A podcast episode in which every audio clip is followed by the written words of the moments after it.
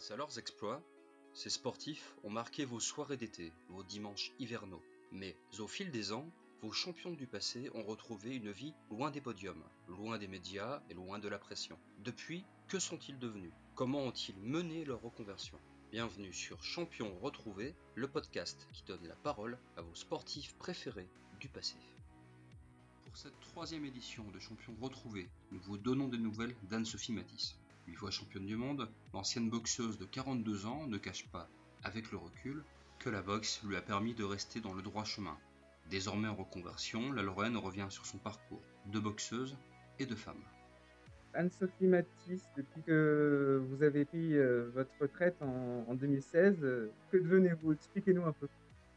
J'avais pris ma retraite avant. Euh, ça faisait un an et demi, voire peut-être même deux ans que j'avais arrêté de combattre. J'étais embauché à la mairie de Nancy, donc ASVP, donc c'est agent de verbalisation sur la voie publique. Et j'ai eu un petit email me faisant une proposition alléchante pour rencontrer Cécile Abrecus, qui était la championne en titre. Je me suis dit, si je négocie une bonne prime, pourquoi pas? Moi, c'était ma dernière carte à jouer et honnêtement, euh, je ne voyais plus le côté sportif parce que j'avais arrêté depuis deux ans et après, on peut toujours espérer gagner, mais dans tous les cas, je me suis dit si je le fais, ce serait uniquement euh, sur un point de vue finance.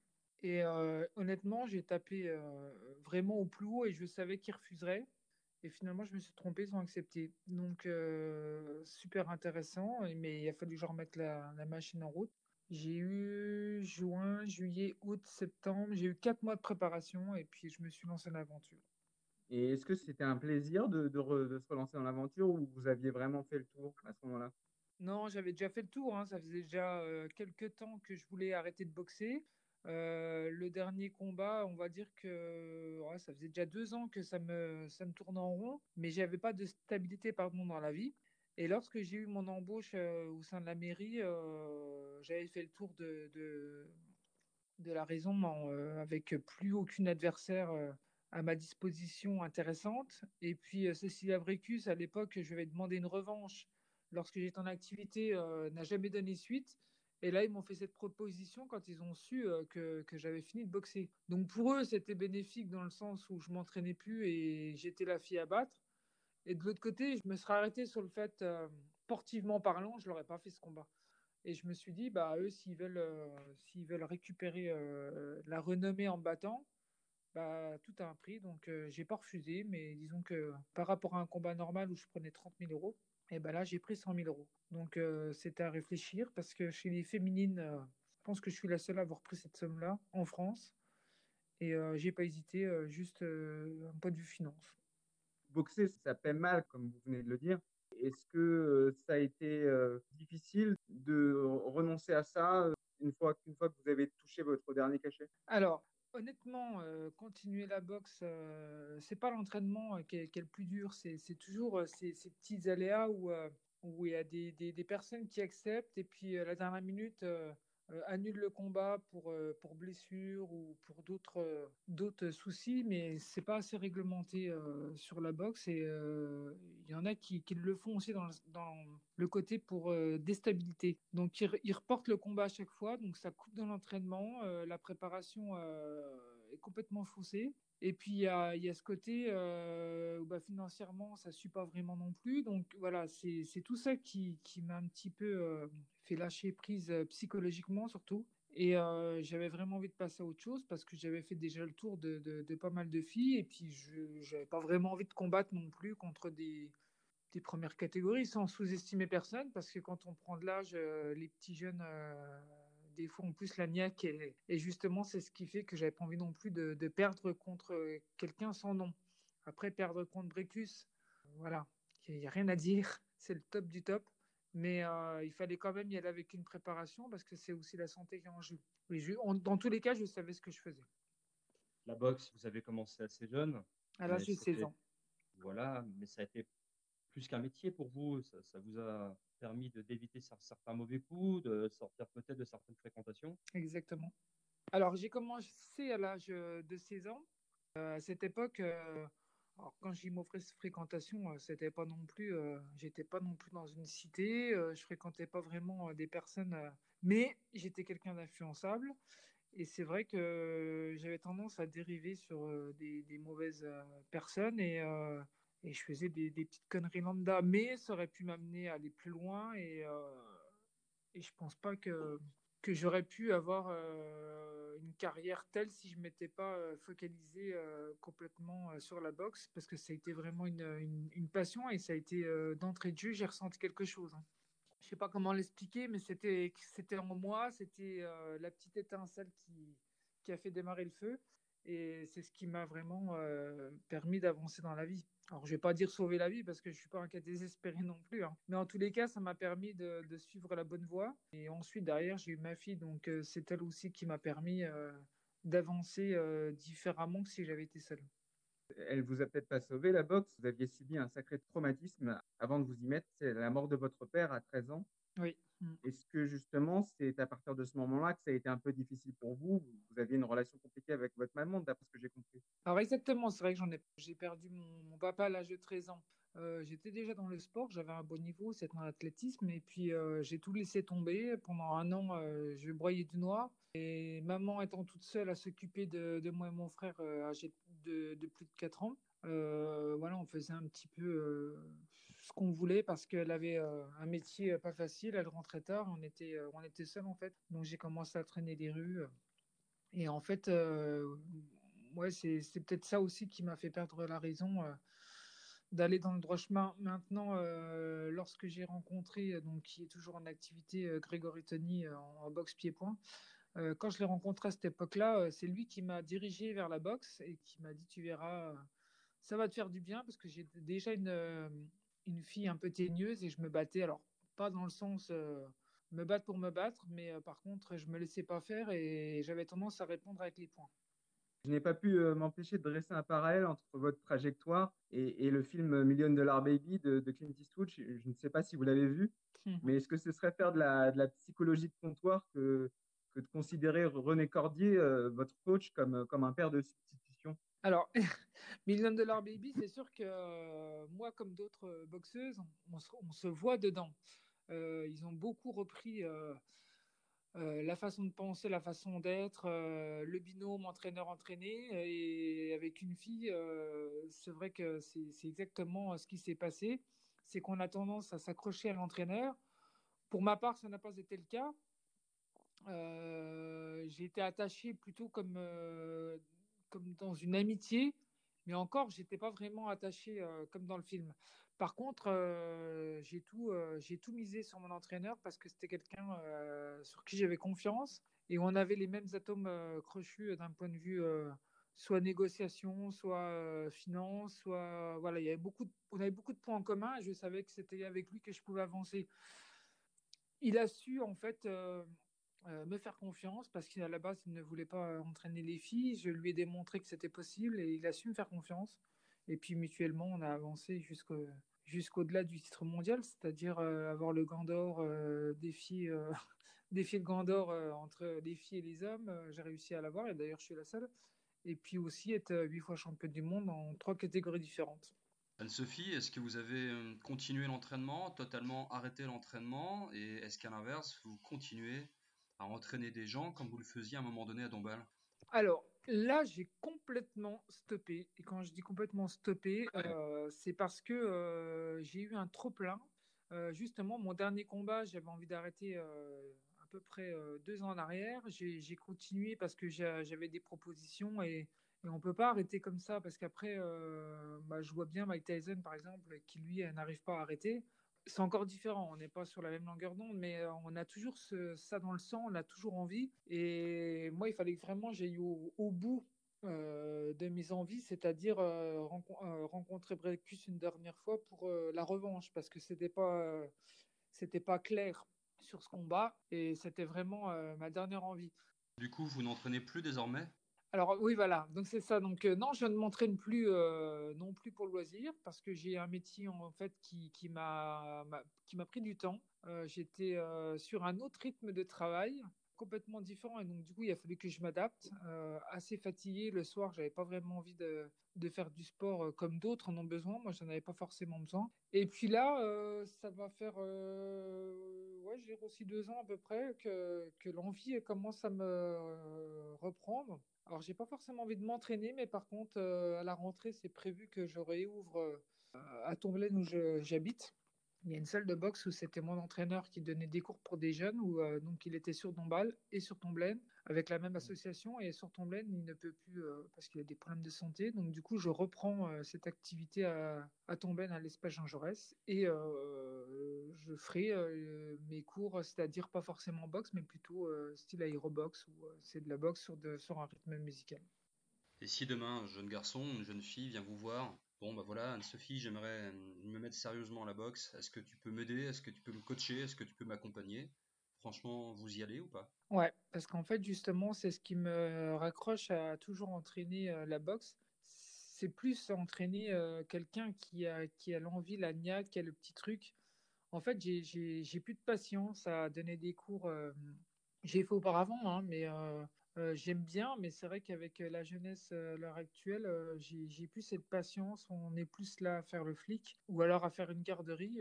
je m'exprime, moi, de ce que j'ai vécu en tout cas. Hein. Je, ne parle pas en général, d'autres ne le vivent pas pareil. Et du coup, j'avais besoin de quelqu'un voilà, qui, passe un peu par, par où je suis passé, c'est-à-dire on, se casse la figure, on se relève et on, on serre les dents. Et aujourd'hui, il n'y en a pas beaucoup qui sont courageux. Et j'attends justement cette personne qui a, ce truc. J'ai envie d'entraîner euh, ce genre de personne. Euh, J'ai une gamine que je suis un petit peu sur, euh, Internet. Et là, elle a cette niaque, donc elle a 12 ans, et j'ai demandé justement, parce que c'est quelqu'un que je connais, hein, donc je me suis permis de lui dire, écoute, à la rentrée, si j'ai le club, viens donc faire un tour. Alors, non pas pour qu'elle vienne s'inscrire, parce qu'elle est déjà inscrite dans un club, mais en tout cas, pour euh, lui donner un petit plus si, euh, si elle en a l'envie, parce que comme euh, je la connais. Et voilà, ça, ça me motive. Alors, c'est pas une histoire d'âge, mais c'est une histoire de niaque. Quelles sont les, les, valeurs que vous aimeriez lui transmettre justement si vous pouviez l'entraîner? Les valeurs, en fait, c'est c'est un peu plus rebelle que moi je ne, je ne l'ai été. Croire en soi, ne jamais baisser les bras. Quand on a envie, on peut. Il faut se donner les moyens. En tous les cas, euh, ouais, je pense que de nos jours maintenant, il faut pas se laisser faire parce que c'est plus un business qu'un sport. Je parle de la boxe, bien sûr. Et euh, moi, je me suis fait avoir à deux, trois reprises. Alors, j'aurais pas été euh, ce que j'ai donné. je pense pas que je serais arrivé à ce niveau-là. Vous parlez de votre passage avec Michel Acariès. Est-ce que vos, vos caractères étaient compatibles?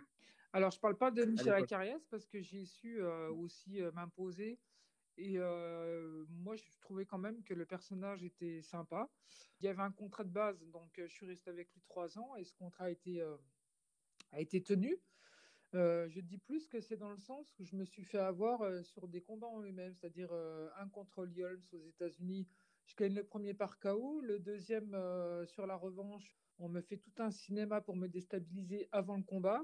C'est pour ça que les gens ne le voient pas, mais on me met un ring hors norme qui est interdit en France. On me met un tapis euh, style MMA, donc hyper mou, et ça, on n'a aucune stabilité euh, sur le ring. On me fait attendre au moins euh, une heure dans les vestiaires avant le démarrage pour que je me refroidisse.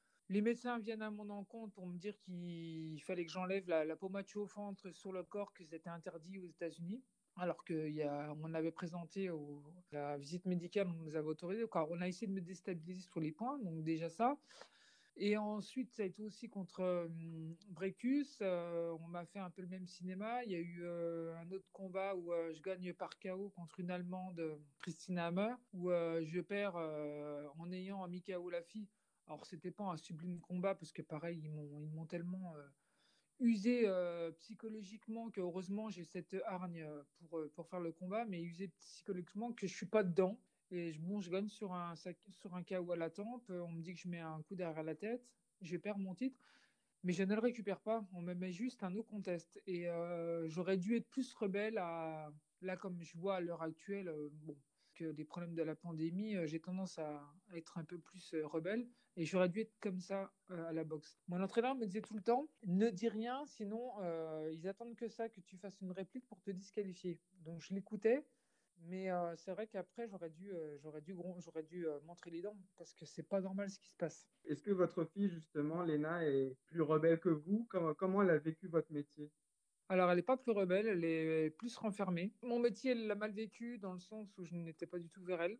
je l'ai mise de côté, alors pas, pas par, par obligation, hein. c'était plus une, une volonté aussi de le faire pour la protéger et en même temps pour moi avancer c'est toujours plus facile quand on est euh, accompagné. À l'époque, j'étais seule, donc euh, oui, elle l'a mal vécu. Après, euh, aujourd'hui, elle le comprend, même si elle a eu des difficultés. Elle sait que c'était pour mon bien. Et je lui ai dit, si demain tu as un rêve, tu, tu, le comprendras si tu le vis à fond comme moi. Elle a 19 ans aujourd'hui, c'est ça? Exactement, elle a 19 ans. Et je pense que pour accomplir quelque chose euh, dans tous les niveaux. Il faut, faut, être libre dans sa tête, dans son corps et, et avoir les bonnes armes euh, pour avancer, c'est-à-dire euh, quelqu'un qui est proche de vous, qui vous aide. Moi, j'avais personne à l'époque là, c'était très compliqué. À l'époque, votre entraîneur René Cordier ne voulait pas entraîner les filles. Globalement, la, la, boxe féminine était assez mal perçue à la télé et ça, ça a fini par changer. On mmh. estime d'ailleurs maintenant qu'on peut être boxeuse et, pleinement femme, pleinement féminine. Mais est-ce que vous avez dû faire face à des regards euh, un, peu, un, peu moqueurs ou circonspects dans votre construction en tant que boxeuse et en tant que femme?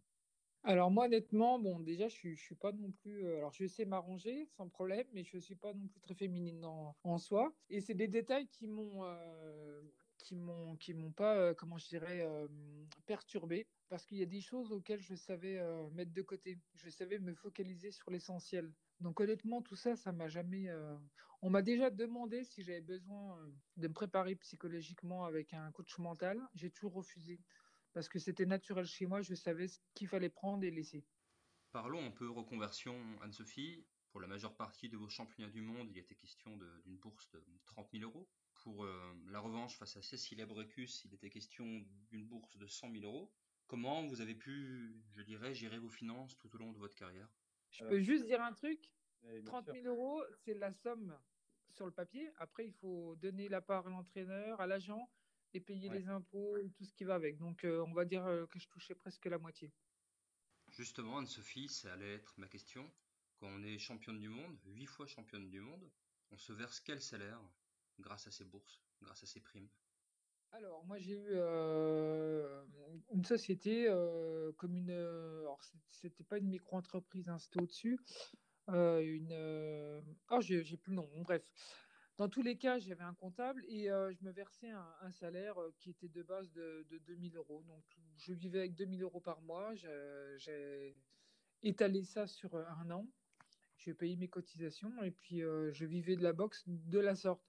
Donc, je peux dire que j'ai quand même vécu de la boxe, puisque moi-même, avec mon entreprise, je me versais un salaire. Pour moi, c'était assez convenable. Euh, je m'en plains pas de ce qu'on voit en France. C'est sûr qu'on pourrait voir des sommes astronomiques euh, niveau masculin à l'étranger, mais ça, c'est en France, c'est jamais arrivé.